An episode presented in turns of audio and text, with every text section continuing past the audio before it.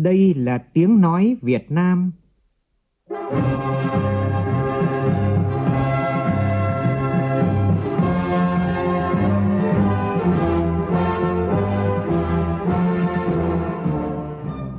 là tiếng nói Việt Nam phát thanh từ Hà Nội, thủ đô nước Cộng hòa xã hội chủ nghĩa Việt Nam.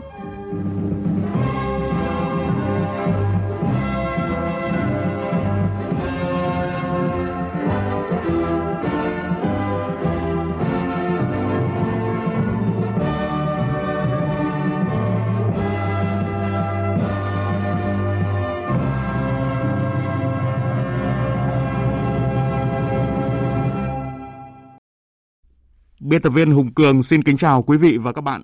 Mời quý vị và các bạn nghe chương trình Thời sự chiều của Đài Tiếng nói Việt Nam. Chương trình có những nội dung chính sau đây.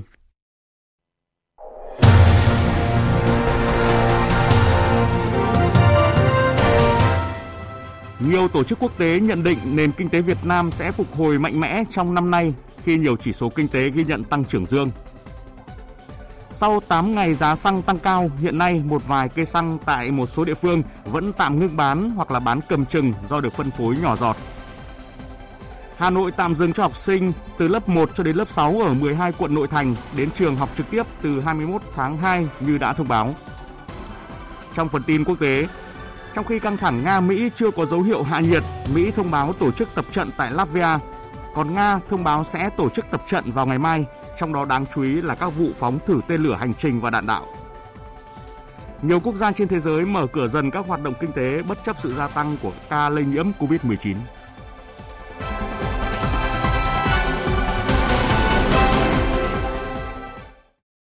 Bây giờ là nội dung chi tiết.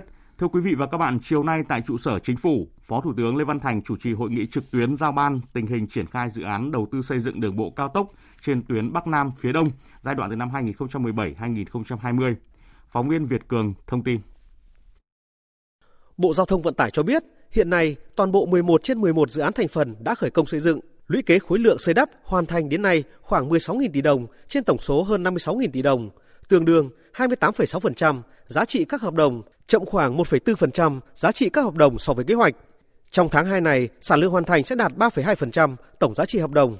Tuy nhiên, hiện còn thiếu hụt khoảng 12,59 triệu mét khối đất đắp tại 6 dự án thành phần là Mai Sơn Quốc lộ 45, Diễn Châu Bãi Vọt, đoạn Cam Lộ La Sơn, đoạn Nha Trang Cam Lâm, đoạn Cam Lâm Vĩnh Hảo và đoạn Vĩnh Hảo Phan Thiết đang được các địa phương tích cực tháo gỡ, dự kiến hoàn thành tháo gỡ các vướng mắc về nguồn vật liệu đắp nền đường trong tháng 3 này. Đối với các dự án chậm tiến độ, Bộ trưởng Bộ Giao thông Vận tải Nguyễn Văn Thể đề nghị liên quan đến các nhà thầu, đây là dự án trọng điểm quốc gia, chúng tôi đã đưa ra cái hồ sơ mời thầu rất là chặt chẽ về thời gian, về tiến độ, về thiết bị và không có lý do gì mà không hoàn thành đúng tiến độ. Do đó chúng tôi là không chấp nhận là nguyên nhân khách quan chủ quan. Khách quan chủ quan các đồng chí có thể tăng ca làm đêm, làm thứ bảy chủ nhật để bù lại, chứ không phải mà vì lý do là thời tiết hay hoặc là vì lý do là thiếu mỏ đất. Mỏ đất cũng là trách nhiệm các đồng chí phải tập trung, là các đồng chí phải tích cực với địa phương. Khi địa phương đã khẳng định là tháng 2, tháng 3 bàn giao các cái mỏ thì các đồng chí là phải là sát cánh cùng với địa phương. Chúng ta tranh thủ từng ngày, từng giờ để có được mỏ. Phó Thủ tướng Lê Văn Thành nêu rõ, đây là dự án trọng điểm quốc gia đã được Bộ Chính trị, Quốc hội thông qua nghị quyết dành nguồn lực lớn để đầu tư xây dựng. Phó Thủ tướng cho biết, trong giai đoạn 1 làm 654 km, hiện nay nguồn vốn đã được bố trí đầy đủ cho các dự án thành phần.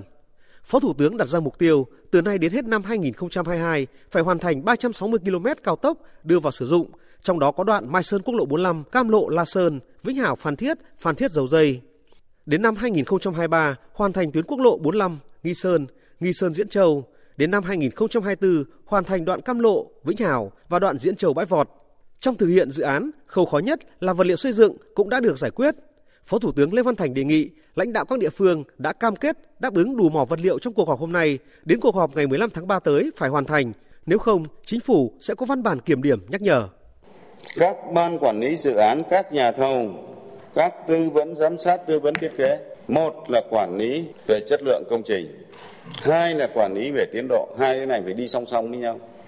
Thế và phải lên cái tiến độ chi tiết rồi kiểm soát cái tiến độ chi tiết này. Khi mà có cái hạng mục hoặc là có những đoạn mà chậm tiến độ thì phải có giải pháp ngay. Ban quản lý dự án rồi các tư vấn giám sát, tư vấn thiết kế ở đây không đạt được mục tiêu yêu cầu về quản lý thì chúng ta giúp thay thế kịp thời. Thế như là ra trận thôi. Anh làm mà không hoàn thành được thì tôi rút anh về, tăng cường ban quản lý dự án mới. Nhận lời mời của Phó Thủ tướng Chính phủ Lê Văn Thành, Phó Chủ tịch điều hành Ủy ban châu Âu EC Frans Timmermans đã có chuyến thăm Việt Nam từ ngày 17 cho đến ngày 19 tháng 2. Sáng nay, Phó Thủ tướng Lê Văn Thành và Phó Chủ tịch Frans có cuộc hội đàm. Hai bên bày tỏ vui mừng nhận thấy trong thời gian vừa qua, mặc dù chịu tác động của đại dịch COVID-19, quan hệ Việt Nam-Liên minh châu Âu tiếp tục phát triển tích cực. EU hiện là đối tác kinh tế phát triển quan trọng của Việt Nam, đặc biệt đang là nhà tài trợ không hoàn lại lớn nhất, thị trường xuất khẩu lớn thứ 3, thị trường nhập khẩu lớn thứ 5 và nhà đầu tư lớn thứ 6 của Việt Nam.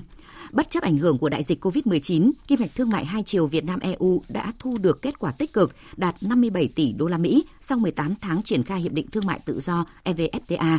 Hai bên nhất trí tiếp tục đẩy mạnh triển khai thực chất hiệu quả hợp tác trong các lĩnh vực chính trị, ngoại giao, thương mại đầu tư, hợp tác phát triển, nông nghiệp, môi trường, năng lượng, an ninh quốc phòng. Trong bối cảnh Việt Nam và các nước EU đều đang dần mở cửa khôi phục các hoạt động kinh tế xã hội và giao thương quốc tế, Phó Thủ tướng Lê Văn Thành đề nghị EU và các nước thành viên tạo điều kiện thuận lợi cho hàng hóa Việt Nam xuất sang thị trường EU. Đề nghị Ủy ban châu Âu ủng hộ thúc đẩy hoàn tất phê chuẩn Hiệp định Bảo hộ Đầu tư Việt Nam EU, EVPA, nhằm tạo động lực thúc đẩy hợp tác kinh tế giữa hai bên. Về hợp tác trong nông nghiệp, Phó Thủ tướng đề nghị EU sớm gỡ bỏ thẻ vàng IUU, đồng thời hỗ trợ Việt Nam tăng cường năng lực quản lý nghề cá, hỗ trợ kỹ thuật, thực hiện các giải pháp chống khai thác trái phép IUU, góp phần bảo đảm sinh kế cho ngư dân cũng như nguồn cung ứng thủy sản cho thị trường EU. Về hợp tác năng lượng và môi trường, Phó Thủ tướng khẳng định Việt Nam tiếp tục cam kết mạnh mẽ thích ứng với biến đổi khí hậu, đề nghị EU hỗ trợ hợp tác với Việt Nam trong việc triển khai các cam kết tại COP26, đặc biệt là thực hiện mục tiêu phát thải ròng bằng không vào năm 2050. Phó Chủ tịch Frans Timmermans khẳng định EU coi trọng quan hệ đối tác và hợp tác toàn diện với Việt Nam, mong muốn tăng cường hợp tác với Việt Nam trong lĩnh vực khí hậu nhằm triển khai kết quả hội nghị COP26. Ông cũng đánh giá cao cam kết và nỗ lực của Việt Nam trong triển khai kết quả hội nghị COP26, đồng thời khẳng định EU ủng hộ và sẽ thúc đẩy khả năng hợp tác với Việt Nam thông qua các nguồn vốn đầu tư tư nhân, các nguồn lực của EU cũng như từ các nguồn tài chính quốc tế. Đánh giá cao nỗ lực của Việt Nam trong giải quyết các vấn đề IUU và thông báo EU sẽ sớm cử đoàn chuyên gia sang Việt Nam để khảo sát và đưa ra kết luận về vấn đề này. Phó Thủ tướng Lê Văn Thành và Phó Chủ tịch Frans Timmermans cũng chia sẻ quan điểm cộng đồng quốc tế cần tăng cường mạnh mẽ hơn các hoạt động hợp tác quốc tế và khu vực, trong đó có hỗ trợ các nước đang phát triển về tài chính, công nghệ và năng lực, với tinh thần là cùng chung nhận thức, quyết tâm để cùng đạt được mục tiêu giảm phát khí thải nhà kính, thích ứng với biến đổi khí hậu. Trên cơ sở phối hợp chặt chẽ và hợp tác hiệu quả, hai bên nhất trí thúc đẩy hợp tác trong lĩnh vực thích ứng với biến đổi khí hậu, đưa Việt Nam trở thành mô hình hợp tác hiệu quả với EU tại khu vực trong lĩnh vực này. Triển vọng kinh tế năm 2022 và chính sách tài chính xanh là chủ đề tọa đàm được Bộ Ngoại giao và Ngân hàng Standard Chartered phối hợp tổ chức chiều nay tại Hà Nội. Sự kiện diễn ra theo hình thức trực tiếp kết hợp với trực tuyến với sự tham dự của hơn 120 đại biểu, gồm đại diện lãnh đạo các cơ quan quốc hội, chính phủ, các địa phương, viện nghiên cứu và doanh nghiệp, lãnh đạo ngân hàng Standard Chartered, Ngân hàng Phát triển châu Á ADB, đại diện các đại sứ quán, tổ chức quốc tế, cùng nhiều chuyên gia kinh tế trong và ngoài nước. Tại sự kiện, nhiều ý kiến từ các chuyên gia, nhà quản lý, nghiên cứu đều bày tỏ lạc quan đối với triển vọng kinh tế của Việt Nam trong năm 2022, cũng như những cơ hội tiếp cận huy động nguồn tài chính xanh. Tại sự kiện, ông Tim Leelahaphan, chuyên gia kinh tế phụ trách Thái Lan và Việt Nam, Ngân hàng Standard Chartered nhận định, nền kinh tế Việt Nam sẽ phục hồi mạnh mẽ trong năm 2022, bắt đầu từ cuối quý 1. Tốc độ tăng trưởng dự kiến sẽ đạt 6,7% trong năm 2022 và 7% trong năm 2023. Triển vọng trung hạn của Việt Nam duy trì tích cực. Việt Nam sẽ tiếp tục là một mắt xích quan trọng trong chuỗi cung ứng toàn cầu và là một điểm đến được nhiều doanh nghiệp lựa chọn. Hoạt động đầu tư vào Việt Nam dự kiến sẽ phục hồi trong năm nay sau một thời gian bị ảnh hưởng bởi dịch COVID-19. Bà Michelle Huy, Tổng Giám đốc Ngân hàng Standard Chartered Việt Nam cho biết, kinh tế Việt Nam đang trong quá trình phục hồi và chúng ta đang sống chung với dịch COVID-19. Trong một cuộc khảo sát do Standard Chartered thực hiện gần đây, các khách hàng đều cho rằng Việt Nam có rất nhiều tiềm năng tăng trưởng và thu hút đầu tư. Việt Nam đang đóng một vai trò ngày càng quan trọng trong hoạt động thương mại quốc tế và chuỗi cung ứng toàn cầu. Từ đánh giá của các tổ chức quốc tế và báo cáo của ngân hàng Standard Chartered, Thứ trưởng Tô Anh Dũng cho rằng có cơ sở để lạc quan về triển vọng kinh tế Việt Nam năm nay và những năm tiếp theo, nhưng thách thức đặt ra cũng rất lớn. Trong khuôn khổ của hội nghị, ngân hàng đã trao các biên bản ghi nhớ với tổng trị giá 8,5 tỷ đô la Mỹ cho 3 doanh nghiệp Việt Nam nhằm hỗ trợ các dự án phát triển bền vững. Đây là minh chứng cho mong muốn đóng góp vào nỗ lực chung xây dựng một Việt Nam phát triển bền vững của ngân hàng này. Trong khi đó, Ngân hàng Thế giới nhấn mạnh khởi đầu năm 2022, nền kinh tế Việt Nam có nhiều tín hiệu tích cực, chỉ số sản xuất công nghiệp tiếp tục tăng, tổng mức bán lẻ hàng hóa và doanh thu dịch vụ tiêu dùng so với cùng kỳ năm trước lần đầu tiên ghi nhận tăng trưởng dương kể từ khi đại dịch bắt đầu. Cán cân thương mại hàng hóa vẫn thặng dư. Theo Ngân hàng Thế giới, các chỉ số chính của kinh tế Việt Nam đều tăng mạnh trước dịp Tết Nguyên đán nhờ tỷ lệ bao phủ vaccine đã vượt mức 73% dân số. Sản xuất công nghiệp tiếp tục tăng, tuy với tốc độ chậm và không đều giữa các ngành, trong khi tổng mức bán lẻ hàng hóa và doanh thu dịch vụ tiêu dùng ghi nhận tăng trưởng dương so với cùng kỳ năm trước, lần đầu tiên kể từ đợt bùng phát dịch COVID-19 từ cuối tháng 4 năm ngoái. Một thông tin đáng chú ý đó là công ty cổ phần nông sản Lộc Trời, công ty thành viên của tập đoàn Lộc Trời thông tin vừa hoàn thành việc giao hàng đợt đầu năm hơn 4.500 tấn gạo trị giá hơn 3 triệu đô la Mỹ, gồm gạo thơm, gạo trắng, gạo lứt và gạo nếp. Đợt hàng xuất khẩu hơn 4.500 tấn gạo này được giao lần lượt từ đầu năm đến giữa tháng 2 cho các đối tác đã làm ăn lâu dài với tập đoàn Lộc Trời như Italia, Pháp, Canada, Hồng Kông Trung Quốc, Singapore, Philippines, bao gồm những công ty thương mại nông sản hàng đầu ở châu Âu đã có hơn 10 năm mua gạo của Lộc Trời. Toàn bộ đợt hàng này là sản phẩm của quá trình tổ chức sản xuất canh tác khoa học từ hạt giống đến hạt gạo, kiểm soát chất lượng chặt chẽ, đáp ứng tiêu chuẩn của từng thị trường và có sự chia sẻ lợi ích cùng các hộ nông dân tham gia liên kết với tập đoàn. Sáng nay tại khu công nghiệp Liên Hà Thái thuộc khu kinh tế Thái Bình, thị trấn Diêm Điền, huyện Thái Thụy, tỉnh Thái Bình, diễn ra lễ khởi công động thổ 3 dự án gồm có nhà máy Lotte Thái Thụy Việt Nam, nhà máy Ohsung Vina Thái Bình và dự án xây dựng và kinh doanh cho thuê nhà xưởng Nam Tài. Đây là những dự án đầu tư trực tiếp từ nước ngoài có quy mô lớn, được các nhà đầu tư triển khai trong thời gian rất ngắn sau khi được cấp giấy chứng nhận đầu tư, với tổng vốn đầu tư của cả 3 dự án là khoảng 240 triệu đô la Mỹ.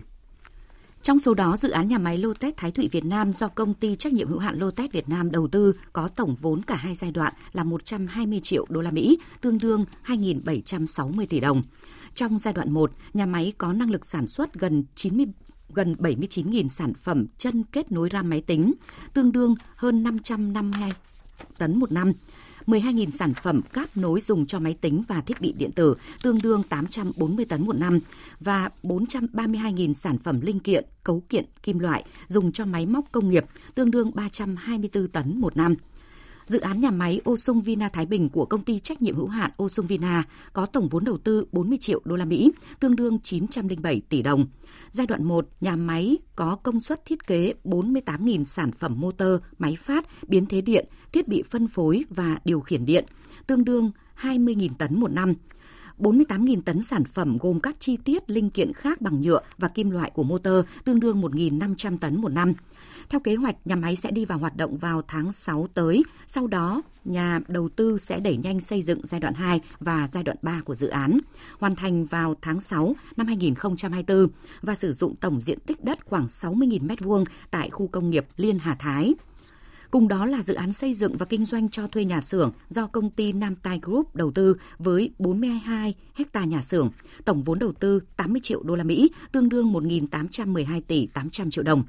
Theo kế hoạch, từ nay đến tháng 12 năm 2023, nhà đầu tư xây dựng nhà điều hành, văn phòng, 7 nhà xưởng, trung tâm thiết kế thời trang và các hạ tầng liên quan. Từ tháng 12 năm 2023 đến tháng 12 năm 2026, xây dựng 20 nhà xưởng và các công trình phụ trợ. Mở cửa du lịch phải có chiến lược, lộ trình và phải đảm bảo thống nhất trong việc áp dụng các biện pháp phòng chống dịch bệnh. Đây là nội dung buổi tọa đàm mở cửa an toàn hiệu quả thời cơ vàng của du lịch Việt Nam được tổ chức tại tỉnh Bình Định vào chiều nay. Tọa đàm do Ủy ban Nhân dân tỉnh Bình Định phối hợp với Tổng cục Du lịch Việt Nam, Tập đoàn FLC và báo điện tử VN Express tổ chức. Các bài phát biểu tại tọa đàm tập trung trao đổi các vấn đề cần thiết trong việc mở cửa nội địa và quốc tế một cách toàn diện, an toàn, hiệu quả đối với ngành du lịch Việt Nam nói chung và tỉnh Bình Định nói riêng. Đặc biệt, sau khi Việt Nam dỡ bỏ hạn chế về tần suất khai thác với các chuyến bay quốc tế từ sau ngày 15 tháng 2 và chính phủ đồng ý đề xuất mở cửa lại hoạt động du lịch trong điều kiện bình thường mới từ ngày 15 tháng 3. Theo Tổng cục Du lịch, từ khi thực hiện chương trình thí điểm đón khách du lịch quốc tế từ tháng 11 năm 2021 đến ngày 8 tháng 2 năm 2022, nước ta đã đón được hơn 8.900 khách du lịch quốc tế.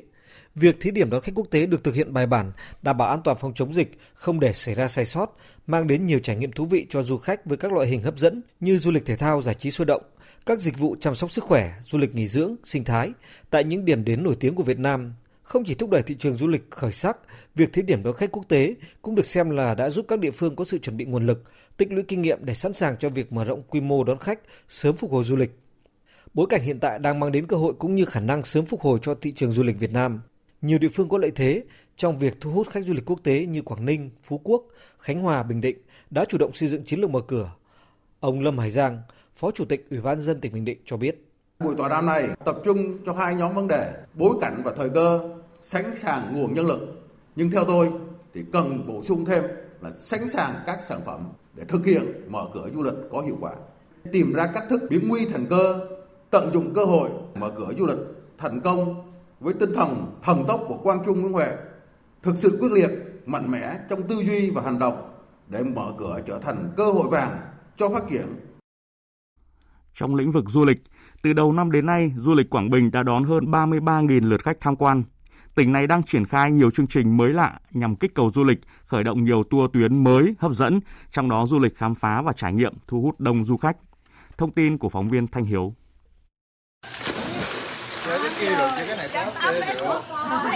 Những ngày đầu xuân Nhâm Dần, Trung tâm Du lịch Phong Nha Kẻ Bàng giới thiệu sản phẩm mới, đó là khám phá chiều sâu biển Đồng Phong Nha bằng kayak vào ban đêm.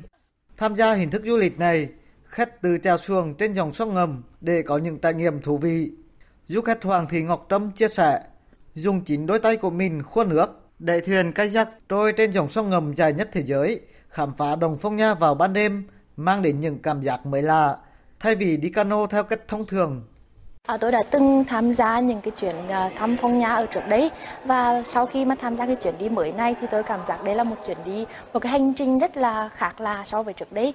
Chúng tôi được trải nghiệm léo treo một cách rất là tự nhiên, thoải mái và được khám phá những cái di tích, những cái hình ảnh mới hơn của Phong Nha. Khác với các tour trước đây, lịch trình khám phá chiều sâu Đồng Phong Nha bắt đầu vào chiều tối. Du khách được trang bị áo phao, mũ bảo hiểm và phổ biến các quy định đảm bảo an toàn và bảo tồn hang động trước khi bắt đầu hành trình. Tiếp đó, mọi người từ chèo kayak bắt đầu hành trình khám phá hang động, ngắm thạch nhũ đá lung linh huyền ảo, những ký tự của người Champa cổ khắc trên vách đá, Trung Cổ, di tích lịch sử thời kỳ kháng chiến chống Mỹ, v.v. Ông Hoàng Trung Thịnh, Phó phòng kinh doanh, Trung tâm Du lịch Phong Nha Kẻ Bàng, tỉnh Quảng Bình cho biết. Trung tâm du lịch Phong Nha Kẻ Bàng thì thành lập cái tour này thì mục đích là để đa dạng hóa dịch vụ và đặc biệt có một trải nghiệm về đêm cho khách, thì bởi vì khi tới Phong Nha bây giờ thì nhiều du khách họ còn e ngại cái việc lưu trú lại bởi vì không có cái gì để chơi, và đặc biệt là dịp Tết thì người ta sẽ có nơi để trải nghiệm nhiều hơn. Và bây giờ thì có nhiều điểm thì ảnh hưởng của Covid thì người ta chưa mở cửa, nhưng Phong Nha thì mở cửa đang đón khách với 3 cái lựa chọn khác nhau. Ban ngày thì có 2 lựa chọn và ban đêm thì có 1 lựa chọn để tăng thêm trải nghiệm cho du khách. Tạp chí du lịch EVPA của Mỹ vừa công bố danh sách 39 điểm đến nổi bật nhất thế giới năm 2022, trong đó có vườn quốc gia Phong Nha Kẻ Bàng. Để thu hút khách khi dịch Covid-19 đang dần được khống chế, tỉnh Quảng Bình đã chủ động đi tắt đón đầu. Ngay từ đầu năm, Vương quốc hang động Phong Nha Kẻ Bàng đã thu hút khách đến tham quan du lịch. Ngoài các điểm danh lam thắng cảnh, những năm gần đây, Quảng Bình luôn được nhiều du khách trong nước tìm đến để trải nghiệm du lịch tâm linh, nhất là sau Tết Nguyên đán.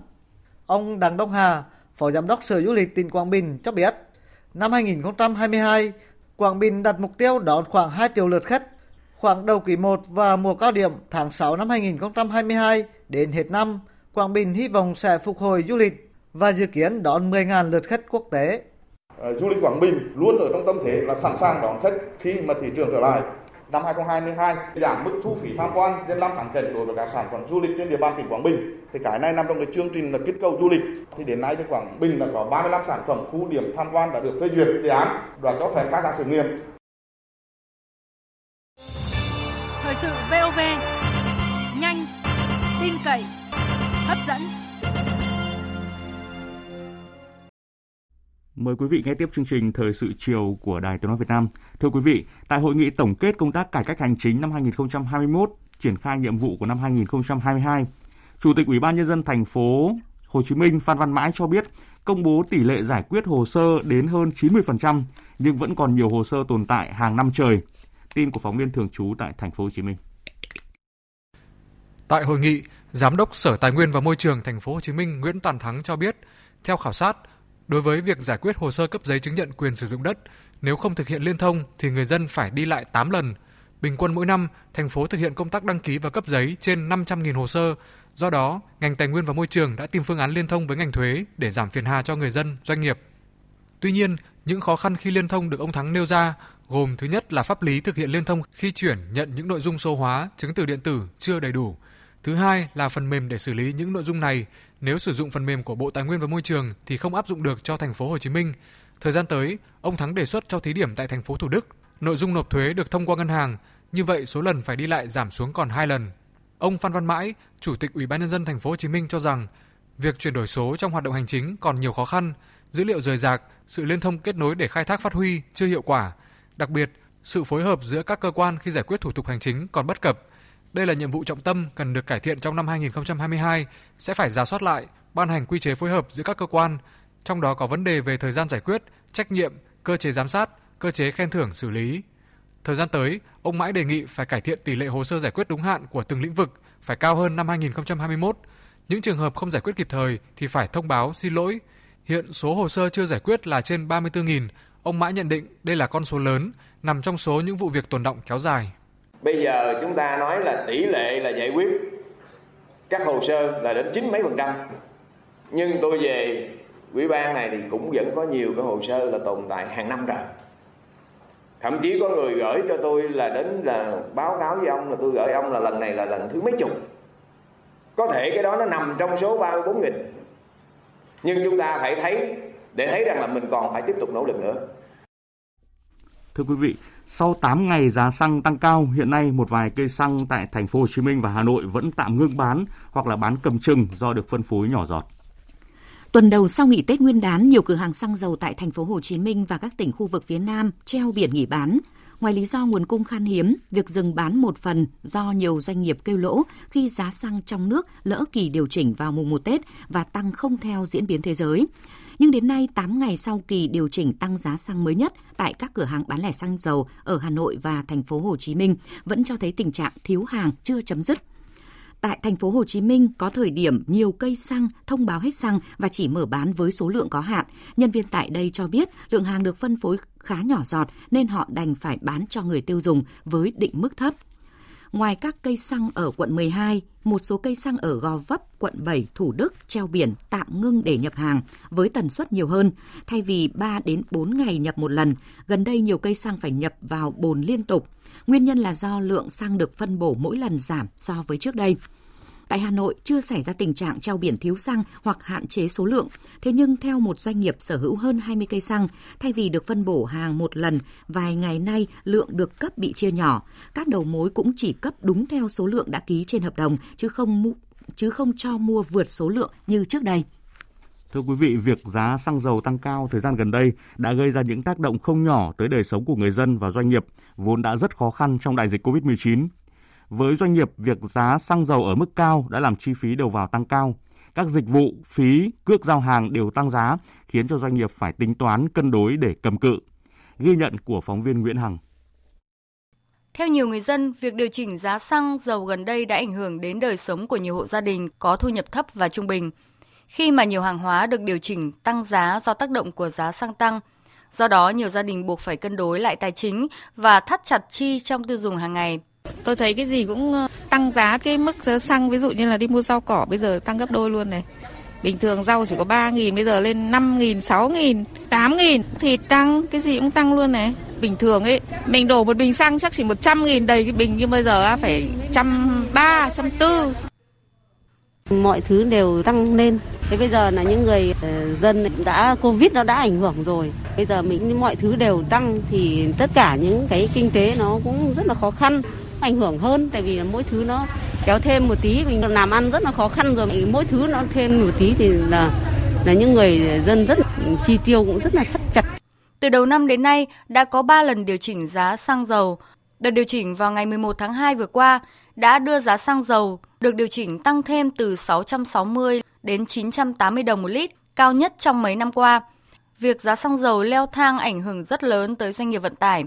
Ông Trần Đức Nghĩa, giám đốc công ty quốc tế Delta, đơn vị lâu năm về logistics cho biết, trong vận tải đường bộ, 40% cước phí là chi phí nhiên liệu. Việc điều chỉnh giá xăng dầu tăng trong thời gian ngắn đã làm tăng 13% cơ cấu chi phí của doanh nghiệp. Vấn đề này đã và đang ảnh hưởng rất mạnh đến doanh nghiệp khi mà chi phí vận tải đường bộ ước tính sẽ bị đội lên từ 4 đến 5%. Thực ra thì về ngắn hạn ấy thì doanh nghiệp cũng chả có một cái biện pháp nào để có thể coi như đối phó với cái chi phí nó tăng lên một cách bất ngờ như thế này. Nên là chúng tôi cũng sẽ cố gắng là cắt giảm chi phí về ngắn hạn thì cũng rất là khó khăn. Còn đương nhiên là chúng tôi sẽ phải tìm mọi cách là để thương lượng với lại khách hàng để điều chỉnh lại cái giá vận tải cho nó phù hợp với lại cái giá xăng dầu. Như chúng ta cũng biết ấy là cái việc mà điều chỉnh cái giá cước vận tải thì nó cũng không phải là dễ dàng, nó cũng không thể nhanh được bởi vì là giá thì quy định trong hợp đồng. Việc điều chỉnh này khiến nhiều doanh nghiệp nhỏ và vừa hiện đang đứng ngồi không yên bởi bị ảnh hưởng giảm đơn hàng do giá cước tăng cao so với bình thường. Theo bà Đinh Tuyết Nhung, Chủ tịch Liên hiệp Hợp tác xã Nông Dược tỉnh Bắc Cạn, xăng tăng giá đã làm cho chi phí vận chuyển hàng hóa tăng cao, dẫn đến giá thành sản phẩm tăng. Tuy nhiên, để tiếp tục kích cầu tiêu dùng, hợp tác xã cũng tung ra các chương trình khuyến mại đối với khách hàng đặt nhiều hàng hóa trong một đơn hàng nhằm giảm chi phí vận chuyển. Đối với cái việc tăng giá này thì tất cả các doanh nghiệp cũng đều phải chịu chung, nên là chúng tôi cũng có các cái biện pháp kích cầu để các cái đơn vị mà có thể nhập hàng với số lượng lớn hơn, tăng các cái chương trình khuyến mại nếu như mà các cái đơn hàng của các cái đối tác tăng cái số lượng hàng nhập trên một lần lên thì để các cước vận chuyển của chúng tôi nó giảm đi trên cùng một chuyến hàng, thì chúng tôi cũng có các cái chương trình khuyến mại để kích cầu cho khách hàng. Giá xăng dầu trong nước hiện nay phụ thuộc rất lớn vào giá xăng dầu thế giới. Việc tăng cao sẽ ảnh hưởng nhất định đến giá cả của một số hàng hóa và mặt bằng giá cả trong nền kinh tế quốc dân. Chuyên gia kinh tế Đinh Trọng Thịnh, giảng viên cấp cao Học viện Tài chính cho rằng: Tôi cho rằng là nhà nước hỗ trợ ở cái việc giảm các cái loại chi phí khác cho các cái doanh nghiệp, đặc biệt là các cái doanh nghiệp kinh doanh vận tải. Các cái thuế môi trường và các cái thuế khác ấy thì nó rất khó để mà chúng ta giảm được. Nhưng chúng ta có thể xem xét để giảm những cái loại thuế phí khác trong các doanh nghiệp vận tải. Các cái chi phí về kiểm định, các cái chi phí về lăn bánh trên đường, hoặc là có thể hỗ trợ các cái chi phí về cầu đường. Đối với những cái hoạt động vận tải thì những cái đó là những cái mà có thể chính phủ có thể hỗ trợ để từ đó giảm cái chi phí vận tải. Nó cũng là một cái biện pháp để mà giảm thấp phí cho doanh nghiệp. Các chuyên gia kinh tế cũng lưu ý, việc giá xăng dầu tăng sẽ có những ảnh hưởng nhất định đến chương trình phục hồi và phát triển kinh tế xã hội của chính phủ đề ra. Song sẽ không lớn bởi mức tăng năm nay sẽ không quá cao để chúng ta phải lo ngại. Tuy nhiên, nếu chính phủ hỗ trợ cho các doanh nghiệp giảm được các chi phí về tiếp cận, quản lý cũng như các chi phí liên quan ở mức thấp, thì sẽ giúp doanh nghiệp giảm thấp các chi phí trong sản xuất. Từ đó sẽ làm gia tăng hiệu quả của các gói hỗ trợ, giúp các doanh nghiệp có được chi phí hợp lý. Qua đó sẽ đẩy mạnh sản xuất và nâng cao hiệu quả trong chương trình phục hồi phát triển kinh tế, góp phần làm cho chương trình có thể đạt được hiệu quả cao hơn. Thông tin về dịch COVID-19. Lần đầu tiên trong 2 năm vừa qua, Việt Nam ghi nhận số ca mắc COVID-19 vượt 40.000 ca. Tính từ 16 giờ chiều qua cho đến 16 giờ chiều nay, trên hệ thống quốc gia quản lý ca bệnh COVID-19 ghi nhận 42.439 ca nhiễm mới.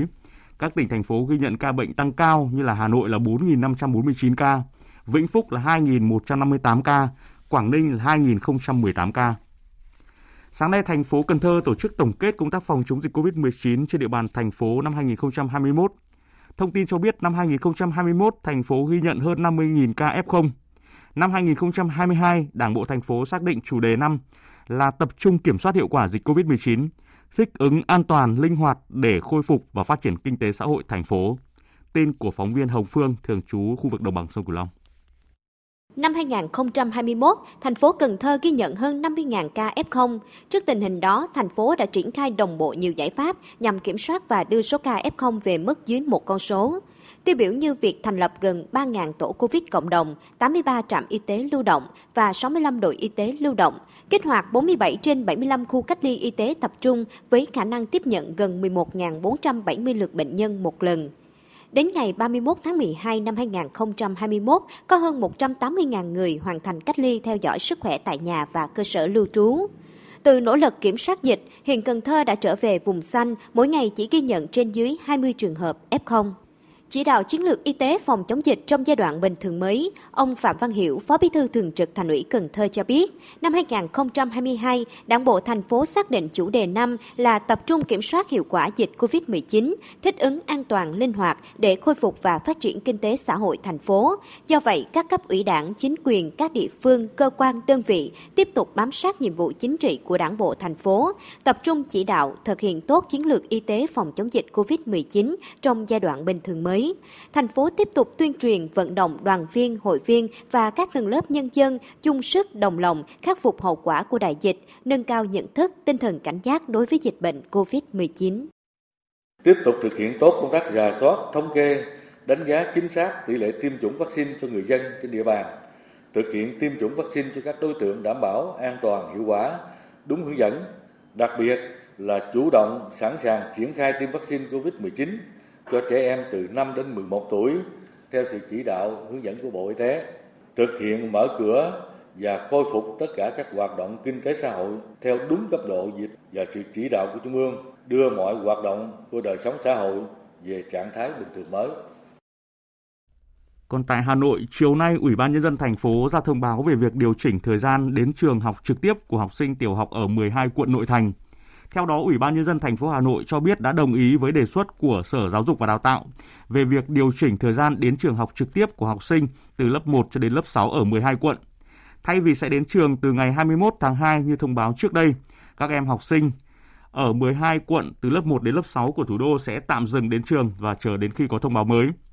Chủ tịch Ủy ban Nhân dân các quận căn cứ tình hình thực tế để quyết định và chịu trách nhiệm về việc cho học sinh đi trở lại trên địa bàn. Địa phương tiếp tục hoàn thiện, tăng cường cơ sở vật chất, nhân lực cho lực lượng y tế trường học, đảm bảo y tế trường được trang bị đầy đủ và sẵn sàng khi học sinh đến trường. Những ngày qua, Hà Nội ghi nhận trung bình khoảng 3.000 ca mắc một ngày và hiện không còn vùng đỏ, vùng cam. Các bậc cha mẹ hãy tin tưởng với kinh nghiệm của đội ngũ y tế trong việc tổ chức triển khai tiêm vaccine. Đây là mong muốn của các chuyên gia y tế tại cuộc tọa đàm tiêm vaccine cho trẻ em, những lưu ý quan trọng do Cổng Thông tin Điện tử Chính phủ tổ chức chiều nay tại Hà Nội. Phản ánh của phóng viên Phương Thoa. Đến nay, hơn 60 quốc gia triển khai tiêm vaccine phòng COVID-19 cho trẻ từ 5 đến 11 tuổi. Hầu hết các quốc gia chấp thuận sử dụng vaccine tiêm cho nhóm trẻ này từ tháng 11 năm 2021. Đã có 80 triệu liều vaccine của hãng Pfizer-BioNTech phân bổ sử dụng cho các quốc gia. Đây là vaccine được sử dụng ở các quốc gia châu Mỹ, châu Âu.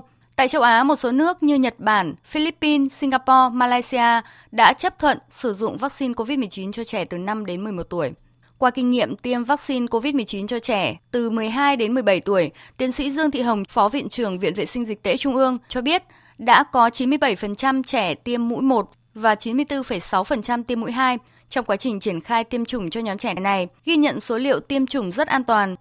Nếu mà so sánh với các khuyến cáo của Tổ chức Y tế Thế giới cũng như là của nhà sản xuất là chúng ta ghi nhận phản ứng thông thường ở việc trẻ em Việt Nam chúng ta có lẽ là nhẹ nhàng hơn so với cái số liệu người ta đã từng ghi nhận. Chúng ta thì con số trung bình ghi nhận trên toàn quốc theo hệ thống báo cáo của chương trình tiêm chủng mở rộng thu nhận từ các điểm tiêm chủng thì chúng ta chỉ có xấp xỉ 10% là phản ứng thông thường.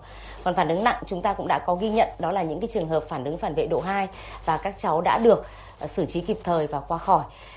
Trong khi đó, đề cập tới sự lo ngại của phụ huynh về sự ảnh hưởng của vaccine COVID-19, Phó Giáo sư Tiến sĩ Trần Minh Điển, Giám đốc Bệnh viện Nhi Trung ương cho rằng cái bản chất của vaccine chính là các thành phần ARN thông tin thì đi vào trong tế bào, vào bào tương và tạo ra các protein gai và các protein gai thoát ra ngoài phối hợp cùng với một số các tế bào miễn dịch để tạo ra kháng thể để chống đỡ lại virus, không xâm nhập vào trong nhân tế bào. Thế do vậy, đây là một cái cơ chế khoa học để rất là rõ ràng khẳng định được rằng là nó không có ảnh hưởng đến về lâu dài cũng như là về di truyền đối với trẻ em. Nhấn mạnh tầm quan trọng trong các đợt tiêm chủng vaccine phòng COVID-19 đã kéo giảm số trường hợp bệnh nặng và tử vong, các chuyên gia y tế cho rằng điều quan trọng là khi tiêm cho trẻ em thì kế hoạch tiêm luôn được chuẩn bị kỹ càng, thận trọng, chu đáo, đặc biệt là cần quan tâm đến vấn đề sàng lọc và theo dõi sau khi tiêm. Chuyển sang một nội dung đáng chú ý, tại Thừa Thiên Huế, nhiều lao động trở về từ các tỉnh phía Nam tránh dịch đã chủ động tìm việc ngay tại quê nhà. Hiện các doanh nghiệp tại tỉnh này cũng có nhu cầu tuyển dụng ở nhiều vị trí, mở ra nhiều cơ hội cho lao động tại chỗ. Bên cạnh đó, địa phương vận dụng các cơ chế chính sách để hỗ trợ người lao động học nghề, chuyển đổi việc làm phù hợp, đảm bảo ổn định đời sống. Phóng viên Lê Hiếu thường trú tại miền Trung phản ánh. Gần 8 năm làm việc trong ngành du lịch ở thành phố Hồ Chí Minh, nhưng hơn 1 năm nay, chị Lê Thị Ti, 30 tuổi, trú tại phường An Đông, thành phố Huế, trở về sống ở địa phương. Sau một thời gian thất nghiệp, nay chị đăng ký lớp học pha chế đồ uống ở Trung tâm Dịch vụ Việc làm tỉnh Thừa Thiên Huế với mong muốn tìm được việc làm mới. Trước đây em làm ở trong Sài Gòn, do ảnh hưởng của tình hình dịch nên em chuyển ra. Thì trong cái thời gian đó nên công ty cũng cắt giảm nhân sự. Em đang học thêm cái nghề pha chế vì trong tương lai thì cái ngành du lịch của mình bị ảnh hưởng nên chắc cũng phải là 2-3 năm. Muốn học thêm cái nghề tay trái, có thể là mình đi làm thêm hoặc là mình tự kinh doanh ở nhà. Hiện nhiều doanh nghiệp tại tỉnh Thừa Thiên Huế đang có nhu cầu tuyển dụng lao động có tay nghề, mong muốn lập nghiệp tại quê nhà. Ông Trần Văn Mỹ, Tổng Giám đốc Công ty Scavi Huế, đóng tại khu công nghiệp Phong Điền cho biết. Thời điểm này là thời điểm cần phải thu hút kịp thời để giúp đỡ cho người lao động xa nhà trở về có một chỗ làm. Chúng tôi cần 2.000 lao động phục vụ cho nhà máy tăng hoạt động. Và trong tương lai, chúng tôi sẽ có một chương trình tuyển dụng khoảng gần 9.000 lao động tại khu công nghiệp Quảng Vinh, huyện Quảng Điền, tỉnh Thừa Thiên Huế. Hiện có hơn 40 đơn vị doanh nghiệp tại tỉnh Thừa Thiên Huế cần tuyển dụng lao động. Từ khi dịch bùng phát, có khoảng 72.000 người ở các tỉnh thành phía Nam trở về Thừa Thiên Huế, trong đó có khoảng 25.000 người trong độ tuổi lao động. Hiện nay, Sở Lao động Thương binh và Xã hội tỉnh Thừa Thiên Huế đang phối hợp với các chính quyền địa phương rà soát số lượng lao động còn lại, đồng thời tuyên truyền và hỗ trợ để những lao động này tiếp cận với cơ hội việc làm tại Huế. Ông Đặng Hữu Phúc, Giám đốc Sở Lao động Thương binh và Xã hội tỉnh Thừa Thiên Huế cho biết, các doanh nghiệp cần tuyển gần 10.000 vị trí việc làm, mở ra nhiều cơ hội cho lao động làm việc ở quê nhà. Ngay từ đầu năm, Sở cũng đã có cái sự chỉ đạo Trung tâm Dịch vụ Việc làm triển khai tốt các cái sàn giao dịch việc làm để kết nối giữa người lao động và các doanh nghiệp. Trong tuần này diễn ra một cái phiên đầu tiên và những cái phiên sắp tới thì chúng tôi sẽ tập trung việc làm để kết nối giữa người lao động và các doanh nghiệp. Tỉnh cũng đã giao cho ngành phối hợp với các địa phương để giải quyết công ăn việc làm cho người lao động nói chung, trong đó là tập trung cho những cái lao động tự do ở các tỉnh về mà hiện nay chưa đi làm lại. Tiếp theo chương trình sẽ là một số thông tin thời tiết.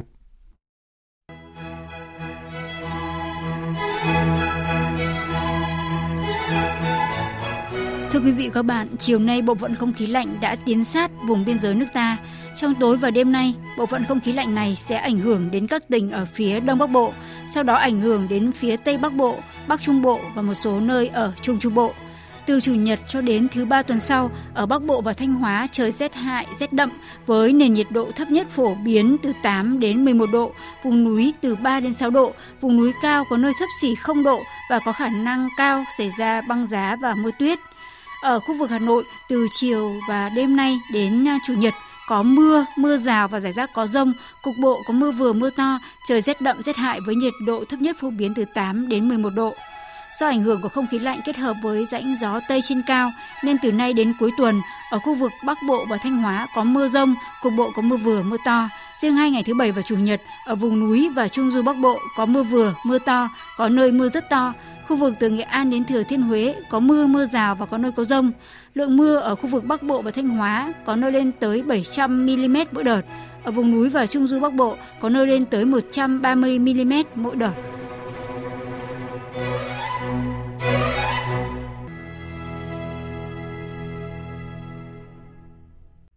Chuyển sang phần tin thế giới.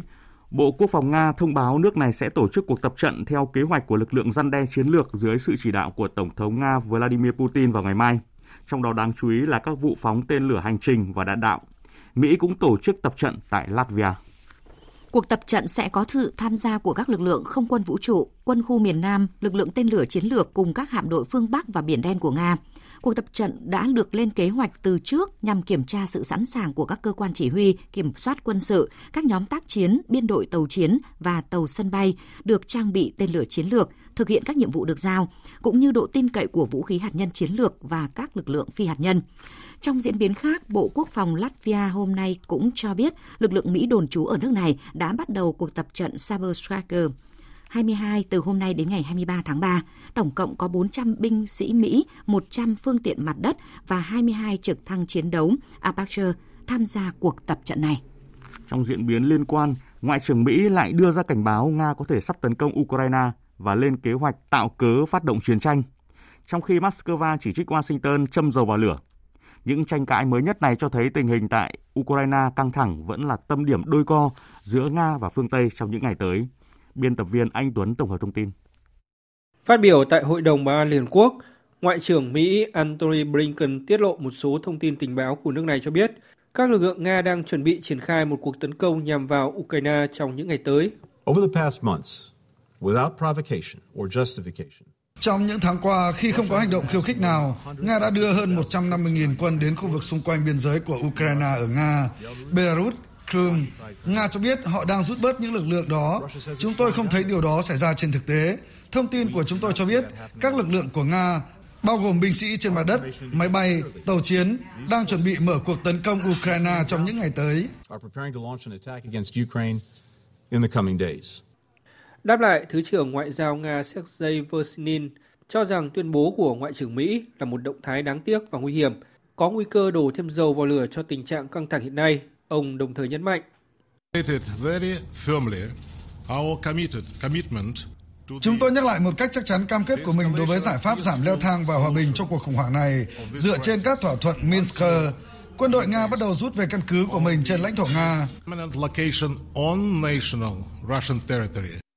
Ông cũng cáo buộc chính phủ các nước phương Tây đã hỗ trợ cho Ukraine, khiến chính quyền Kiev có những lý do mới để tiến hành cuộc phiêu lưu quân sự chống lại người dân của chính nước này.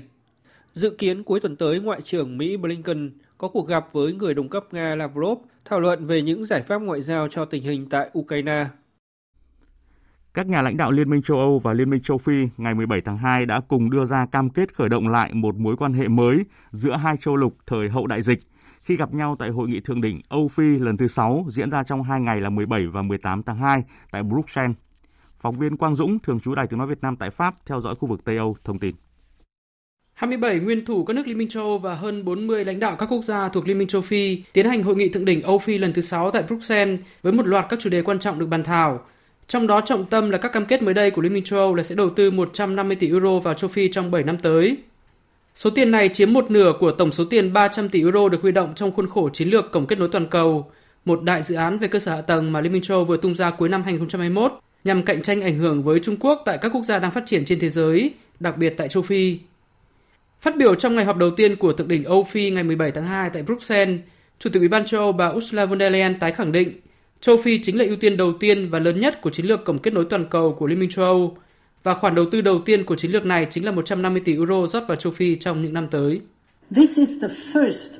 Đây chính là gói đầu tiên trong chiến lược Cổng kết nối toàn cầu của châu Âu, và giờ châu Âu cần châu Phi, nói rõ nhu cầu của châu Phi là gì, đâu là điều tốt nhất cho người dân châu Phi. Với gói đầu tư này, châu Âu muốn thúc đẩy đầu tư trong 3 lĩnh vực. Đầu tiên đương nhiên là hạ tầng, tiếp đến là năng lượng, bao gồm các lộ trình xây dựng năng lượng tái tạo, cũng như việc chuyển đổi sang năng lượng tái tạo. Phản ứng trước các cam kết từ các lãnh đạo châu Âu, nhiều nguyên thủ châu Phi hoan nghênh các khoản đầu tư lớn từ châu Âu nhưng nhấn mạnh quan hệ giữa hai châu lục vẫn tồn tại nhiều vấn đề lớn hiện cần phải giải quyết nhanh chóng, bao gồm bất bình đẳng vaccine, việc tái cơ cấu nợ của các nước châu Phi cũng như các hợp tác trong đấu tranh chống khủng bố.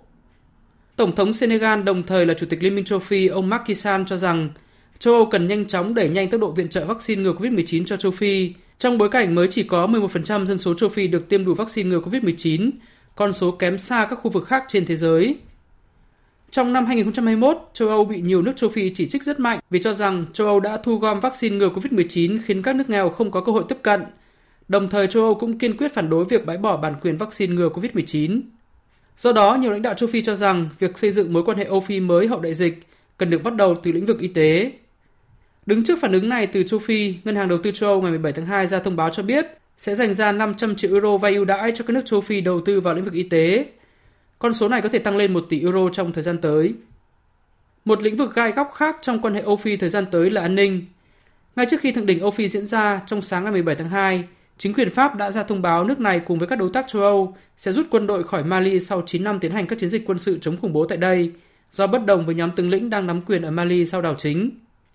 Quyết định này gây ra các lo ngại về an ninh cho nhiều nước ở Tây Phi và khu vực Sahel, do đây là khu vực đang chứng kiến sự trỗi dậy của nhiều nhóm khủng bố mới, cũng như tình hình bất ổn chính trị có dấu hiệu gia tăng tại một số nước. Mở cửa dần các hoạt động kinh tế, giảm bớt các biện pháp hạn chế dịch COVID-19 được xem là xu thế đang được nhiều quốc gia trên thế giới lựa chọn hiện nay, bất chấp sự gia tăng của các ca lây nhiễm.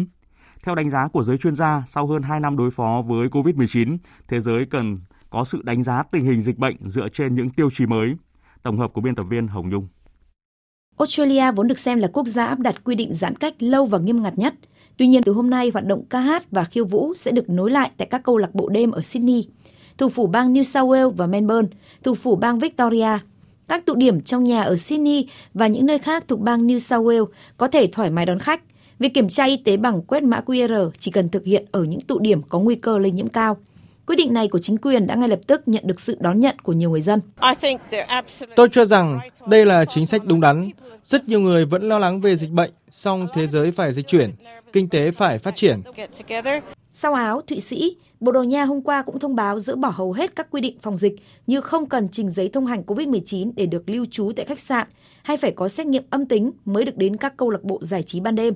Chính phủ Hàn Quốc hôm nay cũng tuyên bố nới lỏng các biện pháp giãn cách xã hội, cho phép doanh nghiệp, nhà hàng mở cửa tới 10 giờ tối, thay vì quy định 9 giờ như trước đây.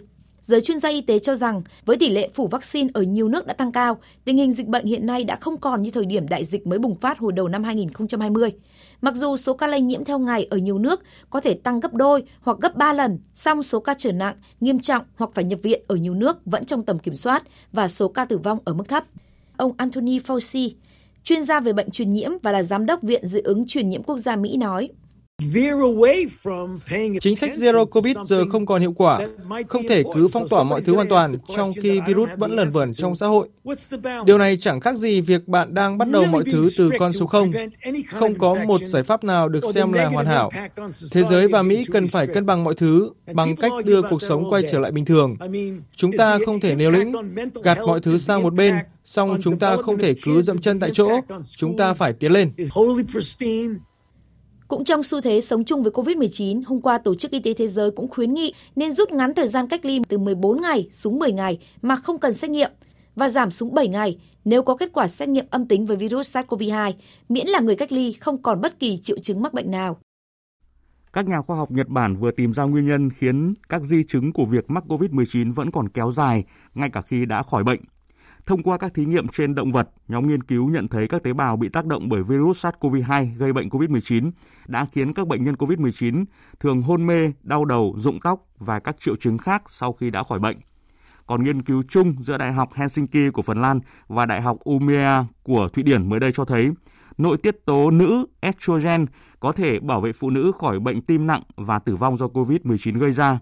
Nghiên cứu được tiến hành trong thời gian 7 tháng đối với 15.000 phụ nữ trong độ tuổi từ 50 cho đến 80 được chẩn đoán mắc bệnh tim liên quan đến COVID-19. Tiếp theo chương trình như thường lệ là trang tin thể thao.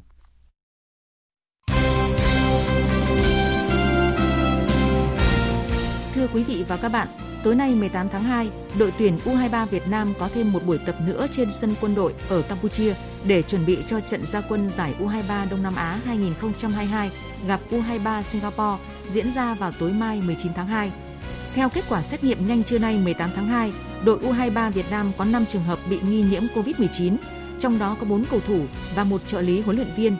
Ngay sau khi có kết quả, các bác sĩ của đội lập tức tách phòng các cầu thủ bị nghi ngờ nhiễm ở phòng riêng và báo cáo lên ban tổ chức để thực hiện các bước tiếp theo như quy định.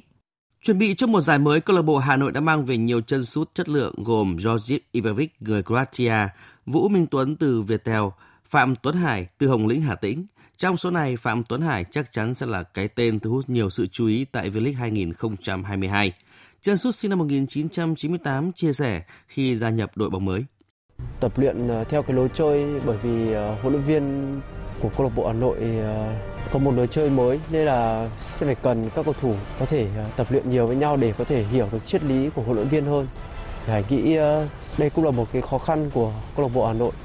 Năm nay nhiều đội bóng cũng đã có sự chuẩn bị tốt, đầu tư mạnh mẽ về mặt lực lượng và rất quyết tâm giành thứ hạng cao. Hà Nội được dự báo sẽ gặp nhiều khó khăn trong hành trình chinh phục V-League 2022. Tuấn Hải cho rằng Hải nghĩ sẽ là một mùa giải rất là khó khăn bởi vì tất cả các đội họ đã chuẩn bị rất là kỹ. Hải nghĩ là sẽ là một mùa giải rất là hấp dẫn. Hải sẽ thi đấu và giành chức vô địch với câu lạc bộ Hà Nội. Từng là một ngôi sao được kỳ vọng và là tài năng của bóng đá Thanh Hóa, nhưng chấn thương dai dẳng đã khiến sự nghiệp của tiền vệ Nguyễn Trọng Hùng chững lại. Sau một thời gian dài chữa trị cũng như phục hồi, Trọng Hùng sẵn sàng trở lại ở mùa giải 2022 cùng đội bóng xứ Thanh. Chân sút sinh năm 1997 chia sẻ. Mình sẽ cố gắng tập luyện để nếu mà có cơ hội thi đấu thì mình sẽ có cơ hội để thể hiện lại bản thân mình. Cái đợt tập huấn vừa rồi mình cũng đã nuốt trọn rồi, mình cảm thấy mình quyết tâm và sung mãn để trở lại. Không chỉ sở hữu khả năng ghi bàn nhạy bén mà Trọng Hùng còn thường có những đường kiến tạo hiệu quả để các đồng đội ghi bàn. Chính vì vậy, sự trở lại của cầu thủ năm nay 24 tuổi được kỳ vọng sẽ tăng sức mạnh trên hàng công của câu lạc bộ Thanh Hóa.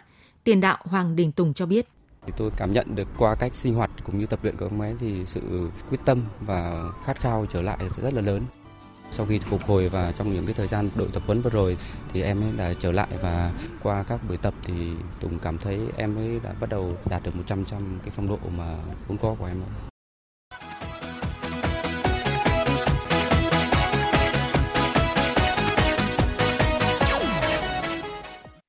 Rạng sáng ngày 18 tháng 2 diễn ra loạt trận lượt đi vòng play-off UEFA Europa League.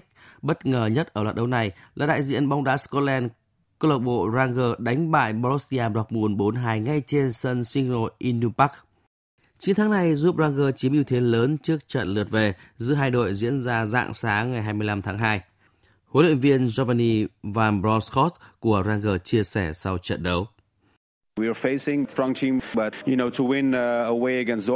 Chúng tôi đã gặp một đội bóng mạnh, ghi vào lưới Dortmund 4 bàn là một thành quả lớn. Tôi tự hào về sự thể hiện của các cầu thủ và kết quả mà chúng tôi đã giành được hôm nay. Trận này chúng tôi đã tạo được sự cân bằng giữa phòng ngự và tấn công. Các cầu thủ đã giữ khoảng cách và hỗ trợ nhau tốt. Chúng tôi còn đá với Dortmund trên sân của họ vào tuần tới và cần chuẩn bị thật tốt cho trận đấu đó. Ở trận đấu đáng chú ý khác, Barcelona bị Napoli cầm hòa 1-1 trên sân Nou Camp. Tiền vệ người Ba Lan Piotr Zielinski tung ra hai cú sút dứt điểm liên tiếp trong vòng 16m50, mở tỷ số cho Napoli ở phút thứ 29. Đến phút thứ 59, tiền đạo tân binh Ferran Torres thực hiện thành công quả penalty gỡ hòa 1-1 cho Barca. Hôm nay 18 tháng 2, các đoàn thể thao tham dự Olympic mùa đông Bắc Kinh 2022 tranh tài các môn, hai môn phối hợp gồm trượt tuyết băng đồng và bắn súng, xe trượt lòng máng, bi đá trên băng, trượt băng nghệ thuật, trượt tuyết tự do, khúc côn cầu trên băng, trượt băng tốc độ. Tạm thời, các đoàn Na Uy, Đức, Mỹ, Trung Quốc và Thụy Điển đang chia nhau 5 vị trí dẫn đầu trên bảng tổng sắp huy chương. Trong ngày hôm qua, đoàn Ủy ban Olympic Nga giành thêm một huy chương vàng khi vận động viên Shevakova đạt số điểm cao nhất ở môn trượt băng nghệ thuật sau khi hai bài thi là 255,95 điểm. Ở chung kết môn khúc côn cầu trên băng, đội tuyển nữ Canada đánh bại đối thủ nhiều duyên nợ là đội tuyển Mỹ 3-2 để có lần thứ 5 giành huy chương vàng trong lịch sử các kỳ Olympic mùa đông. Trong khi đó, ở bộ môn trượt băng tốc độ cự ly 1.000m, nữ vận động viên người Nhật Bản Miho Takagi đã gán đích với thời gian 1 phút 13 giây 19, giành huy chương vàng, đồng thời phá kỷ lục Olympic. Dự báo thời tiết. Thưa quý vị và các bạn, theo Trung tâm Dự báo Khí tượng Thủy văn Quốc gia, thì trong đêm nay ở phía Tây Bắc Bộ có mưa rào rải rác và có nơi có dông, cục bộ có mưa vừa mưa to. Ngày mai có mưa vừa mưa to, có nơi mưa rất to và rải rác có dông, trời rét đậm, nhiệt độ từ 13 đến 18 độ, riêng khu Tây Bắc nhiệt độ cao lên tới 21-24 độ. Phía Đông Bắc Bộ, tối nay có mưa rào và có nơi có dông, cục bộ có mưa vừa mưa to. Riêng khu vực vùng núi và Trung Du, ngày mai có mưa vừa mưa to, có nơi mưa rất to. Trời chuyển rét đậm, rét hại, nhiệt độ từ 11 đến 16 độ. Khu vực từ Thanh Hóa đến Thừa Thiên Huế có mưa rào và rải rác có dông. Phía Bắc trời chuyển rét đậm, nhiệt độ từ 14 đến 30 độ.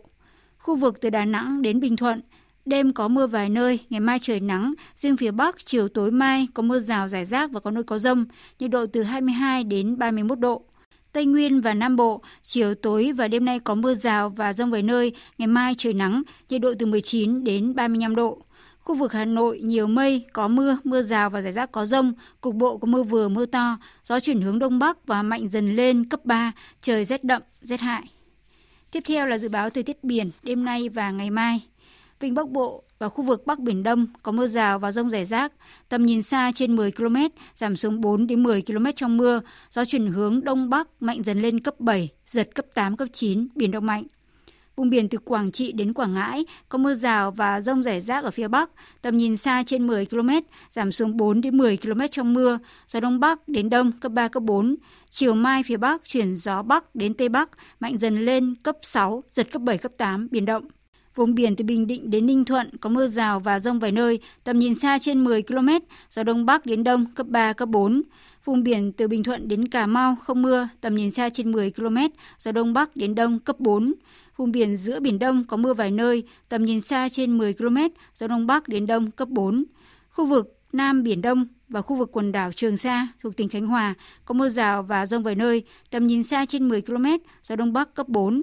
Khu vực quần đảo Hoàng Sa thuộc thành phố Đà Nẵng có mưa vài nơi, từ sáng và ngày mai có mưa rào và dông rải rác, tầm nhìn xa trên 10 km, giảm xuống 4 đến 10 km trong mưa, gió Đông Bắc cấp 4, gần sáng và ngày mai chuyển hướng Đông Bắc mạnh dần lên cấp 7, giật cấp 8, cấp 9, biển động mạnh.